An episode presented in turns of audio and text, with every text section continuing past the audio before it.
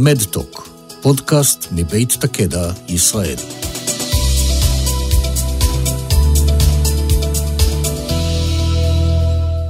Welcome to MedTalk, Takeda's podcast. Today we are hosting at MedTech Ra'anana, the third annual destination conference. My name is Eliane Haddis-Kurgan from SOSA, and today we are very excited to have with us Elon Livne, VP Sales and Channel Development at Itamar Medical. Hello there, how are you today? I'm fine, Eliane. Pleasure to be here. Excellent. Wanted to find out a little bit more about yourself, please, and tell us about Itamar Medical. So I'll start with telling you about Itamar, actually. Um, that's the reason I'm here, I believe. Um, so Itamar is a medical device company. Uh, actually, it's been, it's been around for quite a while. It's been established in uh, 1997.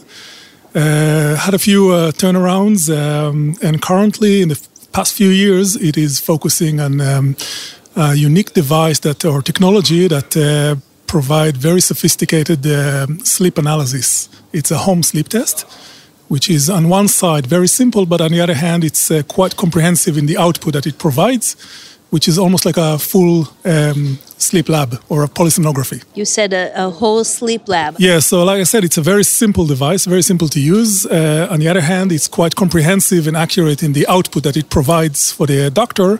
So it's almost like putting a patient in a sleep lab, but they can sleep in their own bed at home with a device that hardly have any footprint on their body, which is very convenient for them. Um, my position in the company is uh, heading the European and uh, some of Asia sales. Um, and I actually uh, started developing the European market until I came over.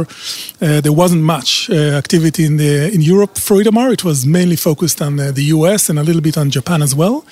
Like most Israelis, we look first of all across the pond and then we start looking in the neighborhood. Um, so this is it. It's, I've been doing that for over four years, and it's uh, quite exciting. Yeah, we have we've had some achievements. Fantastic. So a couple of questions. It, it's who would be the end users mostly, and is it for remote care? It sounds like it would be a solution for remote care, or is it in the hospitals? Who are you selling this to? That's a very good question. I mean, ideally, the uh, end customer for a sleep test would be a sleep center, usually in a secondary care um, the difference with, uh, with our device is that it can actually be operated almost by anyone. Uh, and that allowed us to develop our main um, strategy, which is to approach to cardiology, uh, to the cardiology, cardiology field and offer them to test their patients. There are, there's a very strong connection between, between sleep apnea and cardiology.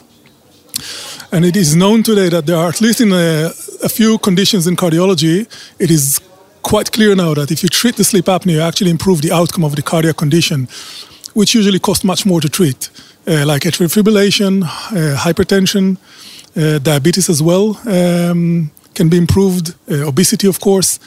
So um, our I would say that our goal today is to reach the cardiology patient, not necessarily through the uh, sleep centers, uh, and that is an advantage that um, our unique technology, its simplicity, and also its uh, connectivity allows us to do that. So, would you, a question just on, on top of that, would you then install this, go to the cardiologist patients through the hospital or through their treating family doctors, or who, who how would you reach those? So, um, for example, what we did is we went to a cardiologist in the U.S. and we noticed that what they, first of all, many of them weren't aware of the connection. So we started a massive education uh, uh, campaign to, to make them aware, and uh, we supported some clinical studies uh, that really showed the connection. And what we offer them is that instead of, um, I'll put it this way, a patient comes in to see an electrophysiologist for atrial fibrillation ablation. Um, there are already quite a few um, uh, studies showing that if you treat them for sleep apnea, the, the success rate of the atrial fibrillation ablation, which cost 10 times more, if not more than that, maybe 100 times more, um, it is actually much higher, the success rate, if you treat the sleep apnea as well. So, what we offer the cardiologist is instead of referring the patient for a sleep test that could take sometimes months because of the waiting time, and then they already ablated, ablated the patient and the patient is gone, why don't you test them here and now, see that they have sleep apnea, make sure it's been taken care of as part of your cardiac uh, treatment? I would think that another use case, just from personal experience, would be with epilepsy departments and with uh, neurologists. Is that is that true or? It's uh, well, um, I would say that the uh, the official uh, uh, intended use of our devices detects sleep apnea. Um, for for the medical condition that you mentioned, usually you would need a full uh, EEG to measure the brain waves, mm-hmm. and that is currently done only in a sleep lab. Okay, got it. Um, how would you? You said it was founded in 1997, so that's yeah. a dinosaur as far as it in is. this day and age. It's the with, oldest startup in Israel, probably. Yeah. How? Uh, who founded it? And uh, it sounds obviously, if you were going to educate the cardiologists themselves in America, that there's probably a very strong medical background uh, that works at the company. Well, there were four founders in uh, Itamar, for Itamar Medical. One of them is Yaron, uh, who is. Um, uh, successful entrepreneur, and uh, he's actually still the chairman of the company. The other founder was um, Professor Peretz Lavie, who was one of the top researchers in sleep in the world, and he used to run the biggest uh, sleep center in Israel, and he was later also the uh, president of the Technion. And uh, Professor Dani Goor, a renowned cardiologist that um, unfortunately passed away.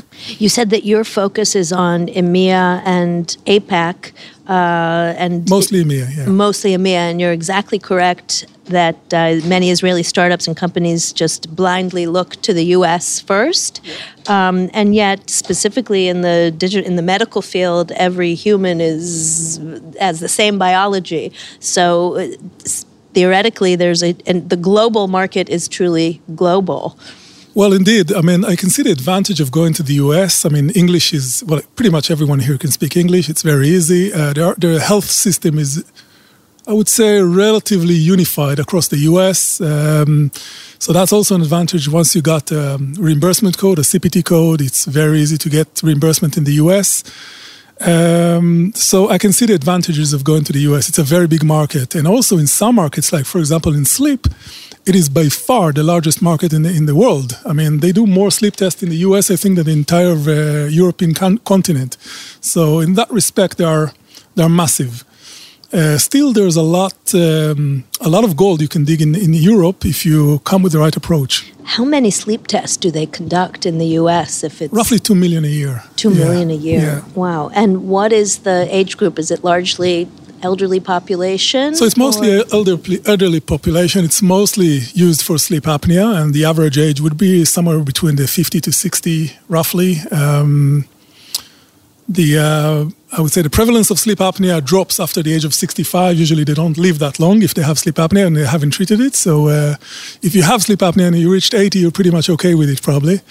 Uh, but it could help you still to treat it. Where do you see Itamar Medical in the next three to five years? So uh, our vision, which is like that, that I mentioned er- earlier, is to um, gain access for the 90 million cardiac patients in the U.S. at least, and also in Europe. And with at least in the U.S., there's a million new cardiac patients every year. Um, our, our objective is to get these patients uh, easy and simple access uh, as part of their cardiac care um, uh, to a sleep test that will then allow a quick therapy for the sleep and hopefully improve their cardiac condition, which in many cases it will, by the way. We have uh, identified about three, I would say, three main growth agents that, we, that could get us there. Um, one of them is a lot of education and, and collaboration with existing sleep centers to connect them to cardiac patients. We also work a lot in the US, mostly with um, cardiologists. In Europe, we found that it's easier for us to actually access the GPs, the um, general practitioners, to reach practically the same population. And we're also seeing today um, some kind of a shift toward, uh, mostly through uh, the uh, digital uh, capabilities, to direct to consumers uh, channels. And we think that this is also a great way today to, uh, to reach these patients especially with the the remote care that is growing and people having in-home checks and that. yes I'll, I'll, give you a good example we just launched um, in june we received our fda for the first ever completely disposable uh, sleep test in other words our entire device thank you very much Uh, the biggest issue in sleep today is uh, there's a lot of logistic issues. So the patient need to come over to get the test, or, and then return it after the test, after they slept with it, or they get it by mail, and then until they send it back, it takes uh, sometimes a couple of weeks, cost a lot of uh, money. Uh, we have a device that you get it by post, you connect it through your app, take a sleep uh, test, wake up in the morning. By the time you brush your teeth, the doctor already have the results. And we think this is already, um, we have some indications this is a game changer in the sleep world. Um, so we are very, very pleased with this uh, development, and it definitely puts us ahead of the uh, of the rest. I think. Fantastic. Any in in ending, any advice for up and coming new medical device companies, Israeli, what they should think about, where they should go? Um, okay, I'll, I'll, I'll try to focus on the European side because I have more background there. Um, European I would say the, the medical system is uh, uh, striving for uh, efficiency and reduction of costs. They are, um, they are, they are not, uh, I would say, money driven in the American way. In, actually, it's the opposite. And they're very much interested in methods that will improve care, but at the same time reduce costs. So if you, if you don't tick both boxes, um, I think you will struggle a little bit. You really have to to help them save while improving their care. That's, I think, the, the most important thing. How you do it, it's up to you, of course. That's the puzzle. That's the challenge. Fantastic. Thank you. Elon, I would like to thank you for your participation in our podcast, Med Talk. All of the episodes are available at takeda.co.il, as well as on Spotify, Apple, and Google. Thank you very much. Thank and uh, I wish you a good remainder of the conference. Thank you very much. עד כאן במהדורה הזאת של מתוק, הפודקאסט מבית הקדע ישראל. תודה שהייתם איתנו, אתם מוזמנים להעביר את התכנים המובאים בפודקאסטים שלנו גם לידיעתם של עמיתים אחרים. נשתמע בקרוב כדי להיות קשובים לבריאות.